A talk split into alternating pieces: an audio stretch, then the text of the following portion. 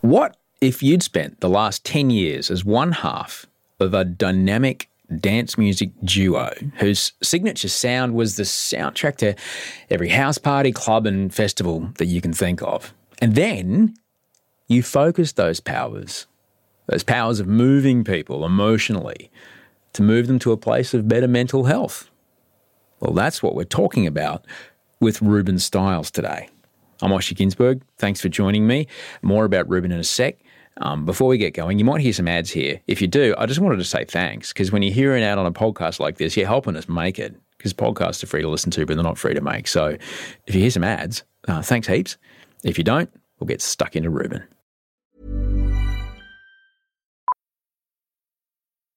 Millions of people have lost weight with personalized plans from Noom, like Evan, who can't stand salads and still lost 50 pounds.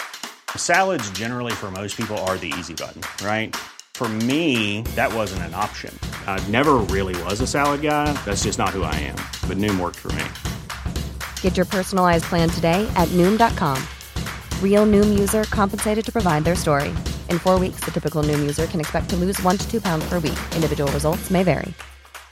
Many of us have those stubborn pounds that seem impossible to lose, no matter how good we eat or how hard we work out. My solution is PlushCare. PlushCare is a leading telehealth provider with doctors who are there for you day and night to partner with you in your weight loss journey. They can prescribe FDA-approved weight loss medications like Wegovy and Zepbound for those who qualify. Plus, they accept most insurance plans. To get started, visit plushcare.com slash weight loss. That's plushcare.com slash weight loss. A lot can happen in three years, like a chatbot may be your new best friend. But what won't change? Needing health insurance. United Healthcare Tri Term Medical Plans, underwritten by Golden Rule Insurance Company, offer flexible, budget friendly coverage that lasts nearly three years in some states. Learn more at uh1.com.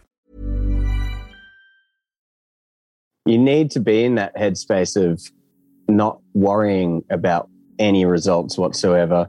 And you need to be in that headspace of, I just want to come and make some new things and have fun doing it. And, and, and that's when you really enjoy yourself. And when you enjoy yourself, then you actually make songs which may or may not do well.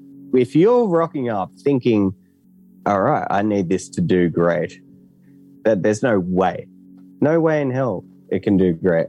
And after you do that for a couple of years, which is what we did, we started rocking up nervous about the session. Like, is today like going to be worth it or not? Am I going to write something which is going to, you know, at least get in the ARIA top 40 chart? Or like, is it going to be as hooky? Is it going to be as punchy? Is it going to, you know, follow the formula? and then when you start thinking like that, you're done for. That is musician Ruben Stiles from Peking Duck and You're Only Great Always. And this is better than yesterday.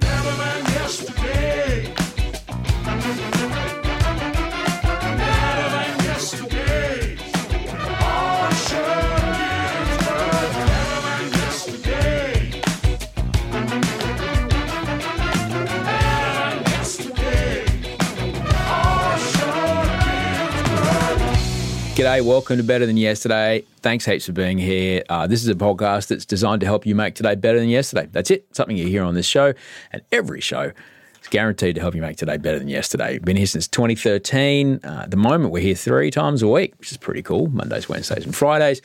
Mondays and Wednesdays, I'm here with a guest. Fridays, I'm here with you. I'm Osher Günsberg. I'm a TV host. I'm an author. I'm a podcaster. I'm a dad. I'm a stepdad. I'm a hip rehab exercise doer. I'm a a room dehumidifier turner offerer because I had to turn it. It's been very moist in Australia, in Sydney the last couple of days, and so my studio is. Ui, I couldn't breathe in here the other day. Anyway, and um, you can always talk to me if you need. Um, send us your email at gmail.com is where you can find me, or you can get me on Instagram.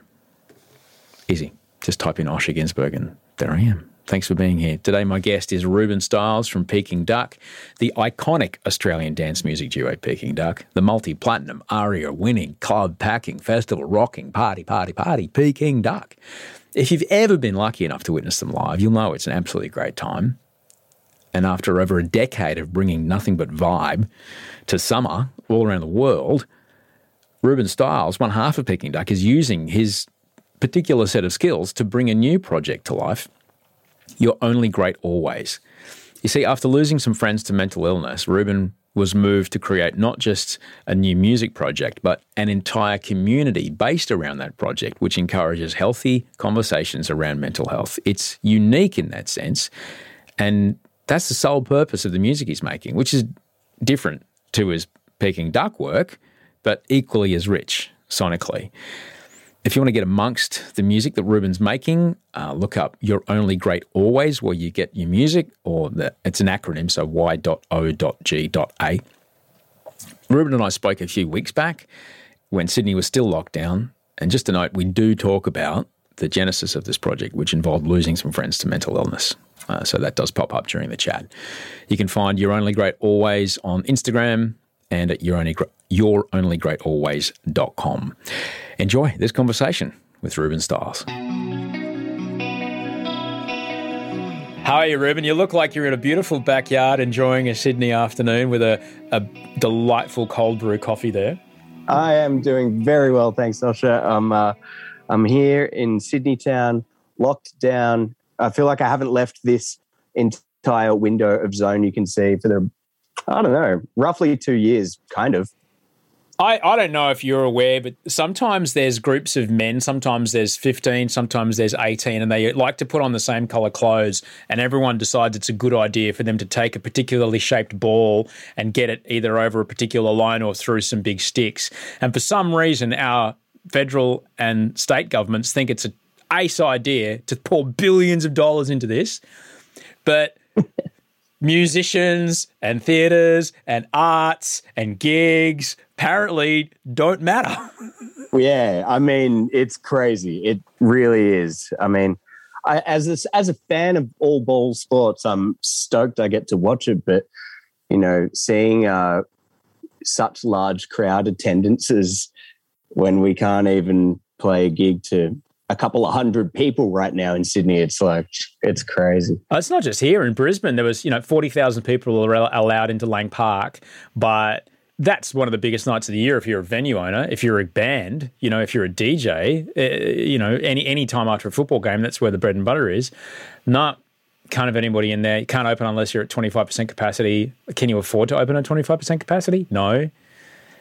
Yeah, that's the crazy thing. It's like all of this is about to reopen, as they say, but it's going to open up at a quarter capacity, which means the venues are going to struggle even more than being closed because you've got all the stuff and they can't even, you know, make remotely close sales. So yeah, it's it's hilarious. Must be so hard for, you know, as a as a young man becoming a musician, getting into gigs and starting to go, I can do this for a living. I can pay rent, have, might even be able to pay a mortgage, might be able to do this. And then a couple of years of that chugging along, couple of nice festival runs to, you know, top up the tank. And then what's it been like to have it all stop?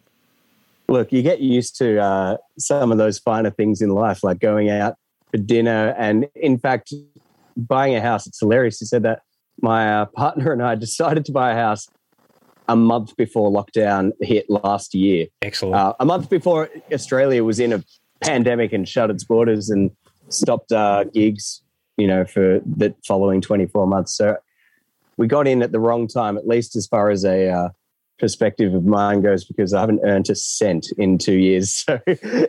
So she's been really uh, flying our flag on behalf of both of us. But uh, yeah, it's been a big change, you know, really uh, I guess in a way, a lot of it's been wholesome, of course, you know, learning to, you know, cook and uh, not eat out so much and uh, learning to go for uh, cheaper soaps, not fancy Aesop stuff or whatever. it's like uh, the whole lifestyle. I probably did need a reset, but not one like this. This is outrageous. this is too much. And how's it how's it impacted your your vintage synth and vintage gear acquisition habit? Oh my god, I haven't gotten a new anything ludicrous in so long, and I miss it. We were buying so many stupid things, and I loved that. I loved it so much. You know, we had a Jupiter 8 on the horizon and a good old Juno. See, all the great synths, you know, toys, just toys to make studio time fun. And now I'm like getting excited about jaw harps and things that are in the five dollar range. But you know, it is what it is. uh, people obviously know you from your work with Peking Duck you've come out with a solo project, which I love that DJs get to do this, particularly electronic musicians get to do this. They get to come out under pseudonyms. I think at last count, I once asked Simon Lewicki, aka Groove Terminator, how many he had. Yep. He said he lost count at about 12. You, know? you just keep releasing music under someone else's name with a different logo. it's a fun way to behave, to be honest. And I feel like like Diplo's got like 12 pseudonyms as well. It's uh it, it's fun because you can have different things for different lanes. You know, currently sitting at two, I feel like I really got to up the ante here and uh, get a get a few more going. But well, they're two very different things. You're only great always is sonically very different to Peking Duck. Yeah, yeah, that's it. I, I feel like I didn't want to do just another dance outfit. I've been putting out dance songs and records for like roughly I don't know, 10, 12 years, I felt like I wanted to make songs that I really grew up listening to, like stuff more along the the sonic spectrum of, I guess, Radiohead and Cake, and even as far as Silverchair, I guess, like all the grunge rock of the 90s, Pixies and stuff like that, which I absolutely just mum was thrashing in the household when I was a kid.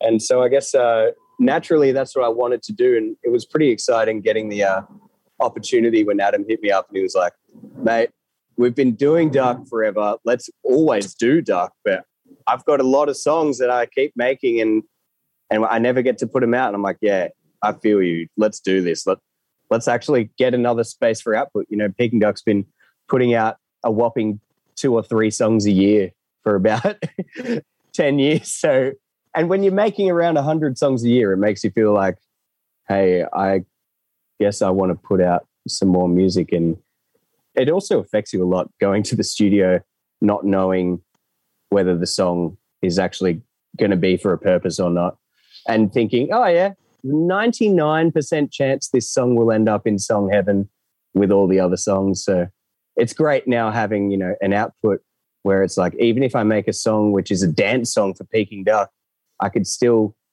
replay the song on a guitar and it could be a yoga song it's interesting you talk about Song Heaven. Let's talk about Song Heaven because the real misconception about creative work that I can gather, anything creative, that the artist sat down, they held a pen, and in one hand they drew it and they walked away.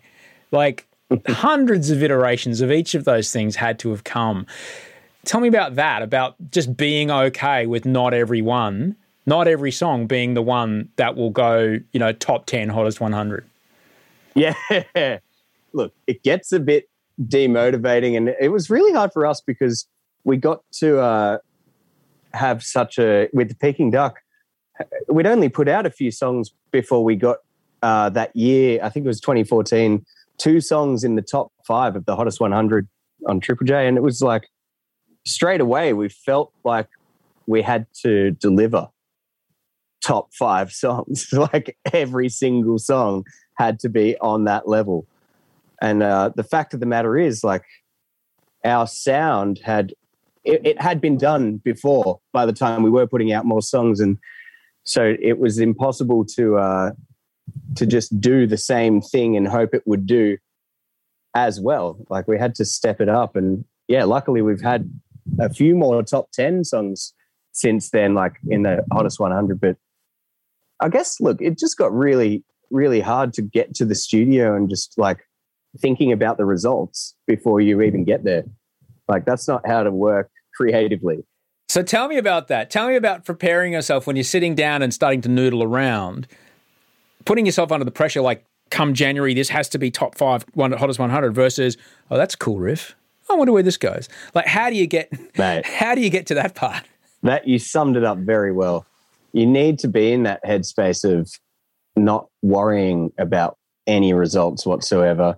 And you need to be in that headspace of, I just want to come and make some new things and have fun doing it. And, and, and that's when you really enjoy yourself. And when you enjoy yourself, then you actually make songs which may or may not do well. If you're rocking up thinking, all right, I need this to do great, that there's no way, no way in hell it can do great. And after you do that for a couple of years, which is what we did, we started rocking up anxious, like started rocking up nervous about the session. Like, is this, is today like going to be worth it or not? Am I going to write something which is going to, you know, at least get in the ARIA top 40 chart? Or like, is it going to be as hooky? Is it going to be as punchy? Is it going to, you know, follow the formula? and then when you start thinking like that, you're done for. Absolutely done for. And we did start thinking like that for a good couple of years. And it started leading us down this crazy path of, you know, doing so many extracurricular activities. That's a tongue twister for me. Uh, and we started opening, we opened a bar in Melbourne. We wrote a kids' book and we did a whole bunch of things which were not music related because music was such a oh we've got to go through that again. We've got to go to the studio and it's got to be really good and it's got to get results. Started like worrying and i guess when you've had a few songs all go whatever double platinum in a row you start thinking if one of the next songs doesn't achieve that much like at least a double platinum then then we're screwed forever. It's over. But that's not how it works. But I can, I can understand why you why you started wanting to find different things because the I get that the pressure to perform and it's ultimately your business. You know, you're producing a product to use a very uh, 80s record industry term. You, know, know your product. You're producing yeah. a, you're producing a product, and your audience is expecting when they go to that shelf, they want that product to. You know, I mean, the cl- not that you are. I'm telling you, you're not. But the classic example is ACDC. Every two years, another album. Did the song sound any different to the album two years before? Nah. Did anybody care? Nah, because I'm in the band would tour. you know? Yeah, did they, exactly. Did they play any songs from the new album? Point. Nah. Did I care? Nah. it's just you know but that's the product you know a band like that they'll just keep putting out delivering the product and i guess from what i'm hearing you say is that the, the pressure to keep repeating that became rather than start dabbling in the forced nature of producing that, you're like, well, what else can we do that's still duck flavored, but not not that? Yeah. And look, we did know that we had to, you know, do the thing where like, you know, Coca-Cola can drop whatever, Pepsi Blue or whatever the new flavor. But as long as they've always got Coke on the shelf, people are going to be happy. And you can go through all the crazy flavors here and there, intermittent. So we did kind of realize, you know, maybe every second song we can just do whatever the heck we want. And that started really, you know, freeing us and making us feel excited about going to the studio. And instead of writing like 90% duck sounding songs, songs that sounded like High and Take Me Over, the two in the top five that I mentioned before.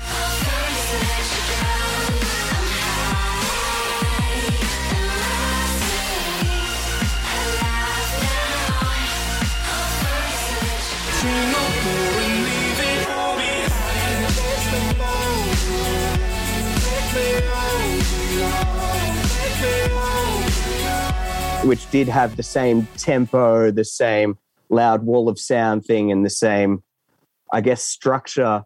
And so we'd sort of call that like a duck song. And anything that sounds a little bit like those songs is a duck song. Uh, songs like Stranger and Fire.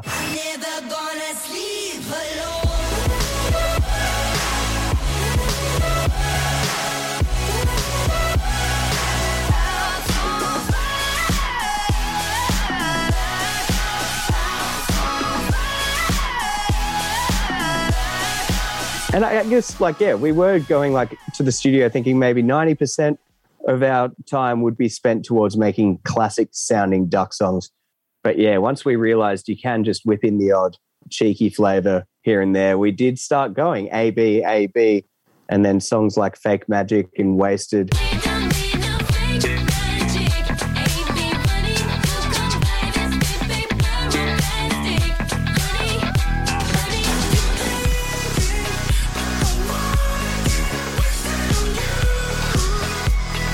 We could put that out, a left curveball or something like that, bring it back with another classic duck song.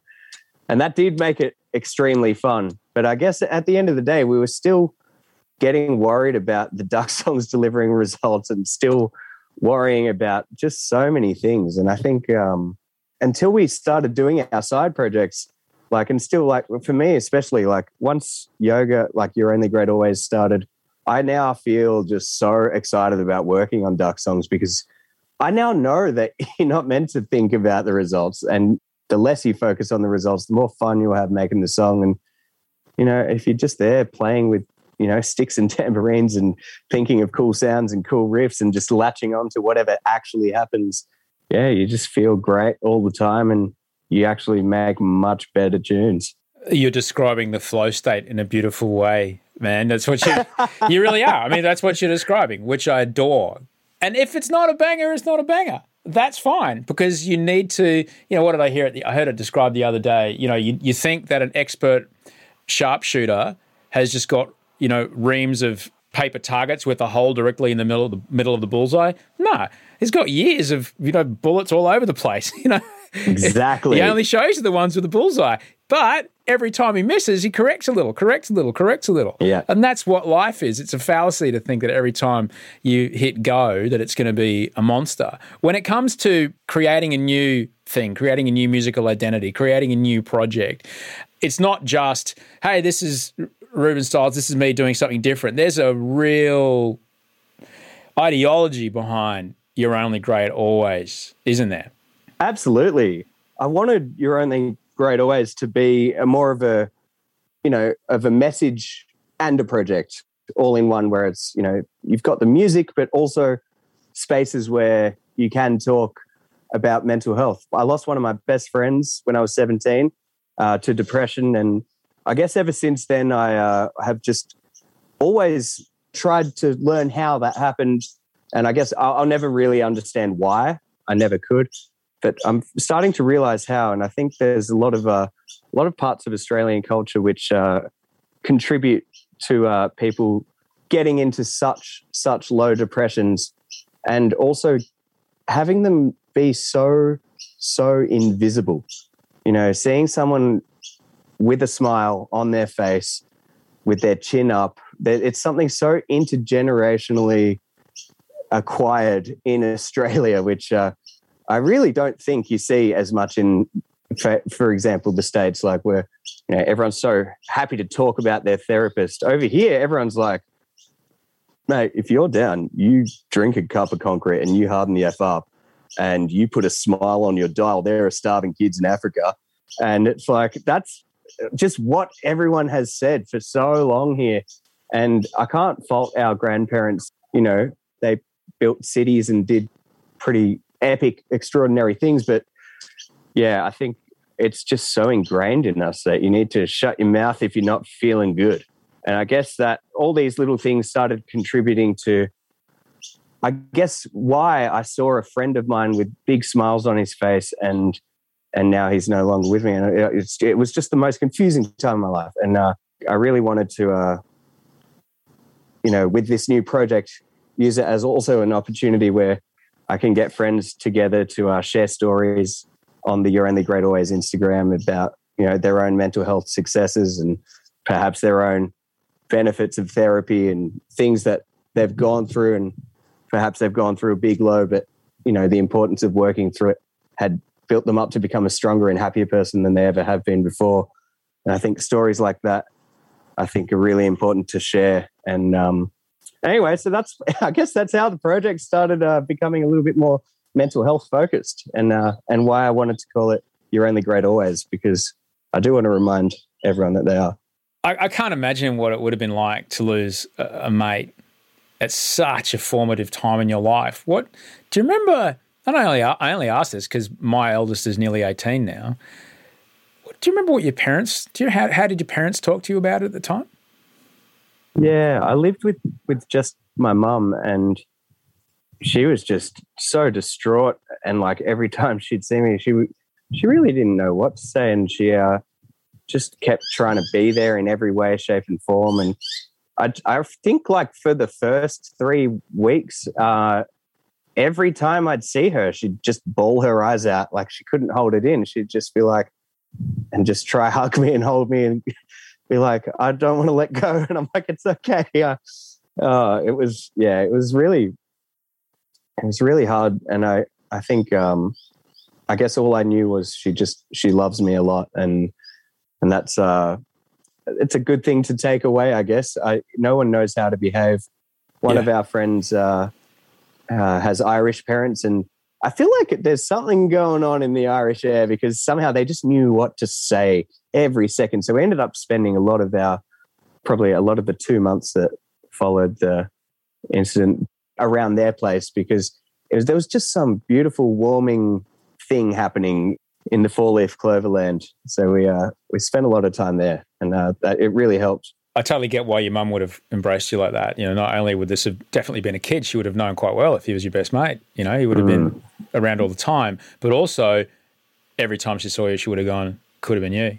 You know, and just Yeah. being with that because we never think it's going to be our kid, and we never think it's going to be our mate. The stats are colossal that we'll lose nine Australians today from suicide. 178 will attempt. That's every day in Australia. All right. And that this isn't on every billboard in every city. That, you know, if this was, God, I don't know, Ruben, I say it a bit, you know, if this was air traffic, if 63 people died every week in an air traffic accident, that close every fucking airport. You know? hundred percent, they would. Don't know how to stop it. Oh, carry on, everyone. No fucking way. you wouldn't see a plane taken off until they figured it out. It just and it makes you wonder, like, how is this? How is this not getting just infinitely more support on a level? Like, why are we not just making you know free therapy a thing and and creating places for people to go, like for anyone to go at any given point, like. It's still just extremely hard. Like, if, you want to book in to see a therapist, good luck. Like, get on the waiting list now. It's so hard.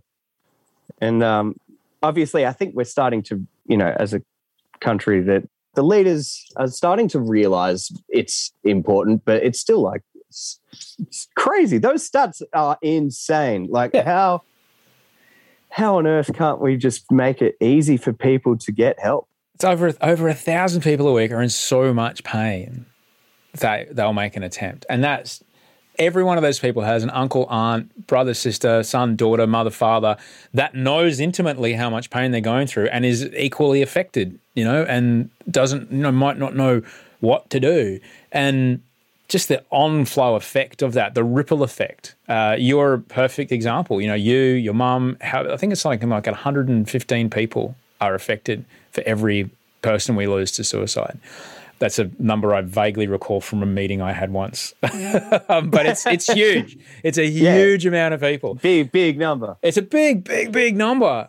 And I've, I talk about this quite a bit. You know, for many years, I, I'd lost mates to suicide and I'd never understood it until it, those thoughts started happening to me. And I remember, Ruben, once I realized when I was experiencing episodes of psychosis that it manifested as paranoid delusions. It was terrifying, horrible. I do not recommend it. But my brain went, hey, man, I know a really good way to make this stop Oh man. hey, psst, come here, come here. And I was like, oh, that's, oh, fuck. Oh, why didn't I think of that before? Everything would be so much. And instantly in that moment, I'm like, oh, fuck. This is the, th- like, because I was seeing things that weren't there and I was hearing things that weren't there.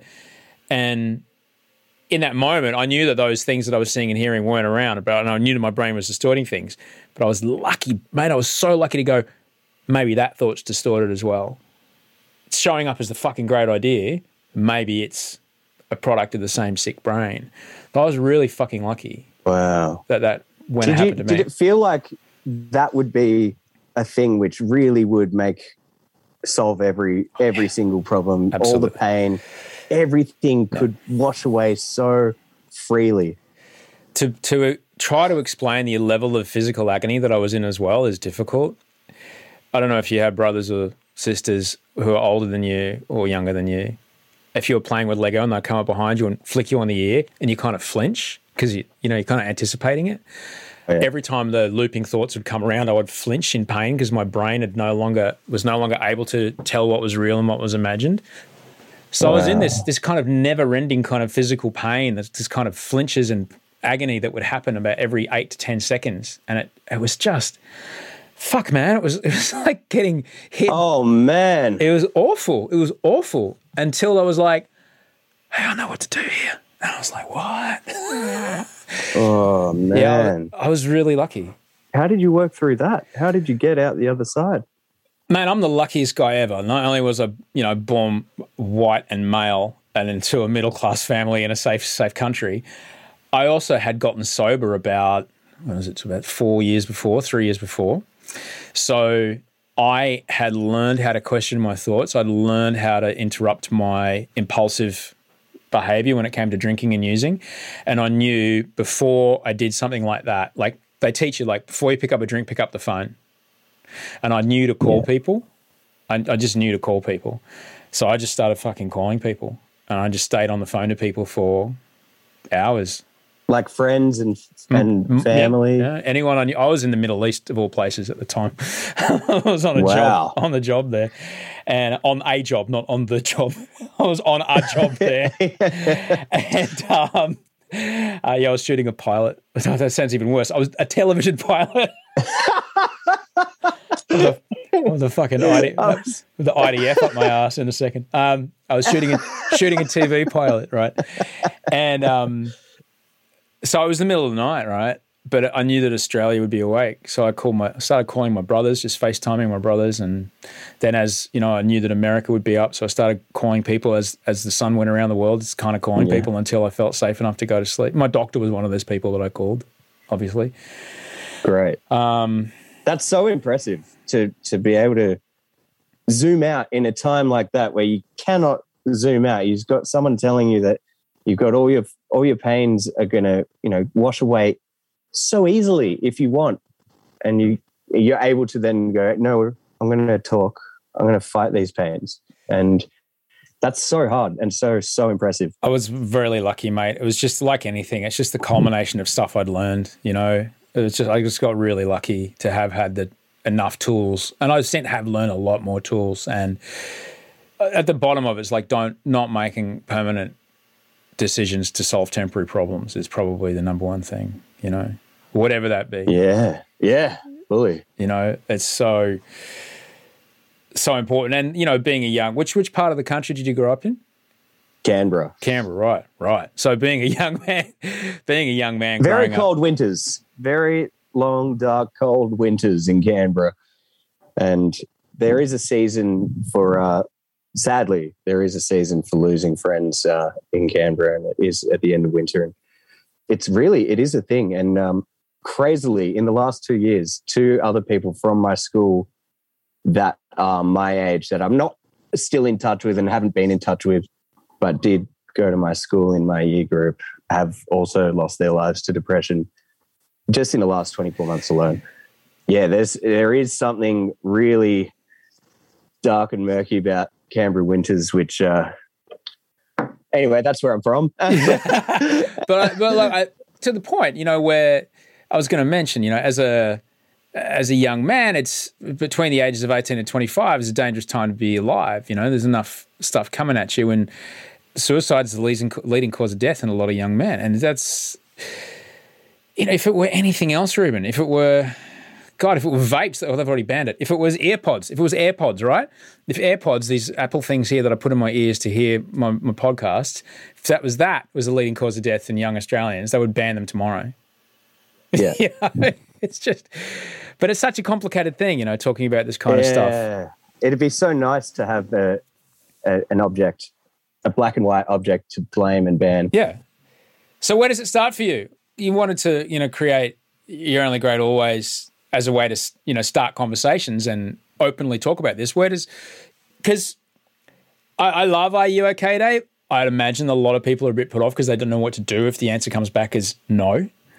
Yeah. What does that mean for you? What is a conversation? What is an open conversation about people's mental health? What does it mean for you? And what's your words of advice for someone who to have a conversation like this or to hear a conversation like that? Yeah, look, I guess yoga and You're Only Great Always, the whole purpose about people sharing these stories is so that everyone can see people a bit more defenseless, a bit more with their guard down, a bit more vulnerable, sharing quite intimate stories that that you don't just see every day. Um, and you don't hear stories like yours 10 minutes ago every day. And it's stuff like that that when people hear it, they immediately feel like there's a weight off their shoulder if they have something and they hear and feel and see living proof seeing you right now is is proof that you give someone a damn call and start talking to them straight away and that's the whole purpose of uh, of the project. That conversation is so important. But yeah, if someone asks you if you're okay and you say no, I don't think they're going to really know what to say. I think, and that is one of the tricky things about "Are you okay?" Day. People do ask the question without any training, and so it makes it a really tough one. Um, I don't know how they can rebrand it to, "Hey, if uh, are you okay? If not, uh, here's some cool people to talk to. Uh, day, but, and, and, it's a good day because it, it shines a big light on uh, on stuff like the numbers and yeah. And I know that Are You Okay? The that it's really important, I think, and this is what I said leading up to Are You Okay Day was everybody go on their website. They've got a little training sheet on how to ask which questions following which responses, and you can you can literally learn so many great things on that website in about five minutes. And um, if someone says, Oh, I'm not sure, like if you ask someone if they're okay, they say, I'm not sure, then you've got all these great responses and ideas to start the conversation and just keep asking questions and keep asking more questions. It's a tough one because uh, I remember a couple years ago, everyone just going, Are you okay? Are you okay? And it's like, it really lost uh, its meaning for a second there. But I'm I'm glad to see it's it's starting to uh, come back and people are starting to, you know, actively learn how to approach it better. Are you okay? Is one of the fantastic movements happening in our country around mental health and, and I guess trying to work on destigmatizing and creating conversations. You've done some work with Black Dog Institute, who uh, I've worked with closely before. Tell me about that. Black Dog Institute uh, did Mullets for Mental Health for the first time last year. And Black Dog Institute, I guess, they're fundraising money for mental health research, which, uh, as you said before, it's a it's a really there is a lot of unknown and it's very complicated and it's not as easy as banning AirPods or vapes. And I think research is a really, really crucial factor, especially in our home turf, just learning more about our culture and being able to put that into the research and why we have such extraordinarily high numbers as a nation because it's not normal. Yeah, Black Dog Institute, uh, one of many great charities in the mental health scope, and they started doing this one uh, campaign last year, which I don't know. It's kind of like Movember. It's called Mullets for Mental Health, and uh, I was very stoked to get amongst it last year and cut a sick mullet and get to rep it.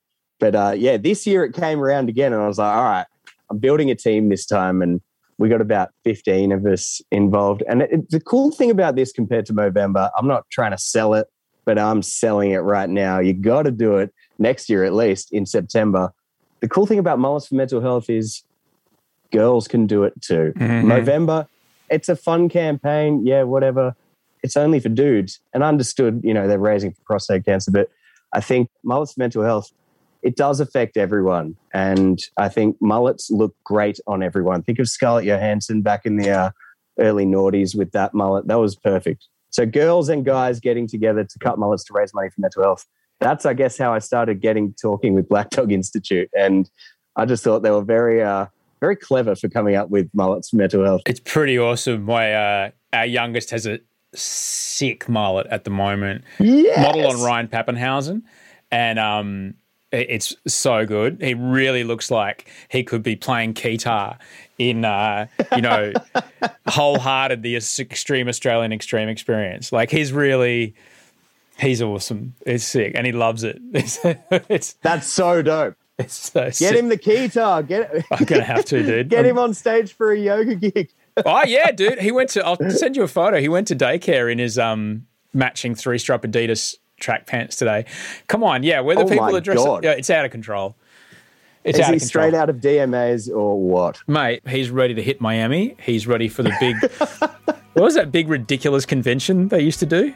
WMC. Yeah, he's ready for that. Oh my god. and he'll just stay I- for I Art Basel. He's not going to leave. He's just going to sit up at the at the Delano and never leave Uh, Putting on parties for spring breakers all year round. all year round. Nothing but white. It's going to be amazing. just a moment away from Ruben to just ask a favour, if you wouldn't mind. If this podcast is enjoyable, if this podcast brings you value, if you enjoy these shows, the ones I make on Mondays, the ones I make on Wednesdays, the ones I make on Fridays, if you enjoy them, tell a friend, please. Just tell a friend, hit share in the podcast app you're using, and shoot it over to a friend on a text or, or DM or whatever, and let them know or um, just leave a rating, leave a review, and follow the podcast wherever you can. On whatever platform you listen, just please follow or subscribe, depending on what it's called. That really, really, really does uh, help us a lot here at this show. And that is an easy way for you to, to return the value that you get from this show if it does bring you any value. I just wanted to let you know that I'll be back here on Wednesday. We're having a quick revisit with my conversation um, with Peter Garrett, the lead singer of Midnight Oil. It was incredible to sit face to face with him as a cracker chat, and um, we're going to take a little, a few bites out of it to give you an overview uh, because it's pretty great. Now, you might hear some ads here, you might not. If you do, thanks again. If not, we're right back with Ruben Stiles. There's never been a faster or easier way to start your weight loss journey than with PlushCare. PlushCare accepts most insurance plans and gives you online access to board-certified physicians who can prescribe FDA-approved weight loss medications like Wegovy and Zepbound for those who qualify. Take charge of your health and speak with a board-certified physician about a weight loss plan that's right for you. Get started today at plushcare.com slash weight loss. That's plushcare.com slash weight loss. plushcare.com slash weight loss. The secret to visibly firmer, summer ready skin is here. Osea's number one best selling Undaria Algae Body Oil. Clinically proven to instantly improve skin elasticity and transform dull, dry skin to silky, soft, and unbelievably glowing. Rich yet never greasy, Undaria Algae Body Oil is formulated with sustainably sourced seaweed to help replenish the skin's moisture barrier and seven nourishing active botanical oils for results you can see and feel all over. The best part? It's signature scent. A blend of freshly squeezed grapefruit, cypress, and mango mandarin transports you to sun kissed summer days. This all natural scent is unforgettable. Everything Osea makes is clean, vegan, cruelty free, and climate neutral certified, so you never have to choose between your values and your best skin. Get healthy, glowing skin for summer with clean vegan skincare from Osea. Get 10% off your first order site wide with code GLOW at OseaMalibu.com. That's O S E A Malibu.com code GLOW.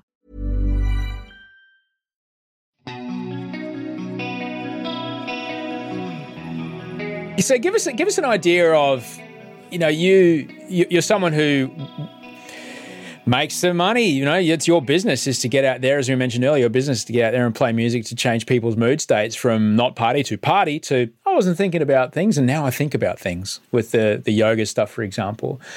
What does the world look like for you as COVID starts to become a part of our everyday life? Have you had to think about how it's going to play out? Yeah, look, I guess the way it's playing out is simply the fact that Duk is my party lifestyle. Yoga is also, you know, it's fun and it's music and it's got conversations as well. There's there's the yin and yang now. It's not just party and don't take yourself seriously. It's like you should do that if you want, but also uh, you know, realize that you've got to work through things at the same time. And I guess the COVID lifestyle has uh, brought on a lot of uh, downtime, a lot of zen. So I'm not sure how post COVID I'm going to handle going back to gigs and late nights and early flights. And I, I'm really kind of worried, to be honest. I, I, I feel like that's the last thing I should say. I should be really psyched to play gigs and make money again, but I'm nervous. I am actually nervous because I've just become such a, I don't know, I feel at peace with absolutely everything and I'm loving life as it is right now. To change it sounds terrifying. It's interesting how much of our lives that we just accepted before all this. And we went, hang on, what? I was literally, I was getting on a plane to sit in a meeting room with other people for an hour, then getting on a plane to go back again. Like, what? What did I even do that for? yeah, it just makes the, the wastage. It just makes makes no sense. How have you? You seem you seem pretty chilled. I mean, you seem pretty zen. What's been the, you know, for someone who's had the money taps shut off on them and a high profile thing because oh, hang on, you're the guy on the, on the, I see your videos all the time on YouTube. I hear you on Spotify playlists all the time. You must be rolling in cash. Like, no, the money tap just turned off. You know, for you. How do you keep it together? How do you deal with the uncertainty of whatever we're going through at the moment? For me, I, I just have to uh, know that you know gigs will come back, and you know, whilst it's been really tough and tight, I'm really quite fortunate and I know a lot of friends of mine in the music industry have got full time jobs now. A lot of people in bands, a lot of people in bands that were starting to explode, like that were just getting booked for their first Splendour, about to tour America. All these things were about to happen. And then, start of March last year, they uh, had to reassess everything. And now music potentially will always be a thing on the side for them. They feel like that two years was two years they felt young enough to tour and you know spend all their time and money just like creating a name in different territories and countries and spend all their time touring and performing and turning it into a thing a, a tangible thing that you can touch not just something you press play on in an app it's also something you can watch and experience and feel and see and you buy the merch afterwards and then you've got it on you. It's like there's so many parts about it which a lot of musicians missed out on. And not to mention, you don't make any money as a musician on Spotify when you could be playing gigs, selling tickets. It's uh, historically, gigs are the only real moneymaker for any musician. So it's just so demotivating for so many people. And I, I guess I'm just so fortunate that Duk has had such a hot streak previously with sales on records, but also with big gigs. And we're, we're in a position where we do know that we will be fine. Where I, I just really feel for the whole music industry and people that have just moved on. It's actually it's heartbreaking. And, and so when I think about that, not to be like saying, "Oh, there's starving kids in Africa. I'm, I have food in my tummy. I'm fine." I genuinely feel really, really lucky and really happy because it's just such a high percentage of friends that I know that aren't doing music full time anymore. And we talked about a little bit before the flow on effect of having, you know, arts and culture not supported through this time. Yeah. Music is famously music is the the time machine. Music is the thing that when you hear a, a, a hook or a, a piano riff or a song or a chorus, boom, you're transported back. And that's why we love it. You know, we love it because it takes us back. It imprints upon our brain this timestamp of where we were, who we were with, what we were doing. And, you know, I can listen to Justice versus Simian's Where Are Your Friends. I won't explain where I was or what I was doing, but a smile comes to my face, sir. A smile comes to my face. Can I do that with Brian To'o's incredible try at the grand final the other night? Probably right? But absolutely, can we share it? can I share it with a stranger I've never met? Like it's we're missing this no. gigantic opportunity to document our cultural experience through music. And oh, it's this 100%. gaping chasm in our cultural narrative that is just kind of left open. And as you mentioned, the the momentum of of how music and artistic careers grow and build and grow and build, there's this huge hole. And how long will it take us to get back from that? You know? Oh, and just to think of the average 19 year old right now that could be on a dance floor in wherever the cross and hearing Justice and Simian, that whatever that is of today, like a Dom Dolla song, like they're not going to be able to understand anything along those lines. They've missed two years of. I'm pretty sure I didn't go night clubbing after I turned 21. Like it was 18 to 21, maybe max, and then after that, it was bars and you know gentler places. And uh, it's those kind of experiences and places which, like, yeah, you, you can just hear a song and go back to so many great memories of, of just learning about nightlife and culture and it just being so crazy because you go your whole life until you turn 18 you're not allowed to do something and then you're finally allowed to see what it's like on the inside of the club. And yeah, there's those club tracks, which is the whole reason Peking Duk became a thing was us partying from 18 to 20. And uh, that's why we started doing electronic music. We wanted to be on the other side of the decks throwing parties. And uh, yeah, I can't even imagine like how many people would be just so far from inspired right now to go down that path, for example. You, you don't even, there's yeah. nothing you can tangibly see or do that'd make you go, hey, I'm going to, I'm going to dabble in that. Like it's, yeah, it's so sad. I'm, I'm interested to see what happens. I think pressure always always flows, you know, into the low pressure spot. So when there's this, you know, low pressure space of this n- not real kind of nightlife or party town or or music that comes with that, and then the trickle down effect of those club tracks and what then comes to the radio. I'm interested to hear in like in two years or so from now, once things start up again, you know, what's it going to be like? You know, what are the tracks that we're missing out on, but also what are the tracks that are going to be created on the back end of this? Yeah, and this is the, this is the other other side of that, Ruben. Is there's some kid who doesn't know the unspoken rules about oh no no then you've got to have a sidechain filter on the kick drum. So the bass line goes like this and it's got to and you've got to have this build up and there's got to be a drop. That's how songs go. They're like i'm just making this because it sounds cool. They're completely uninfluenced by anything. And what yeah. they will come up with that excites me. That excites absolutely. Me.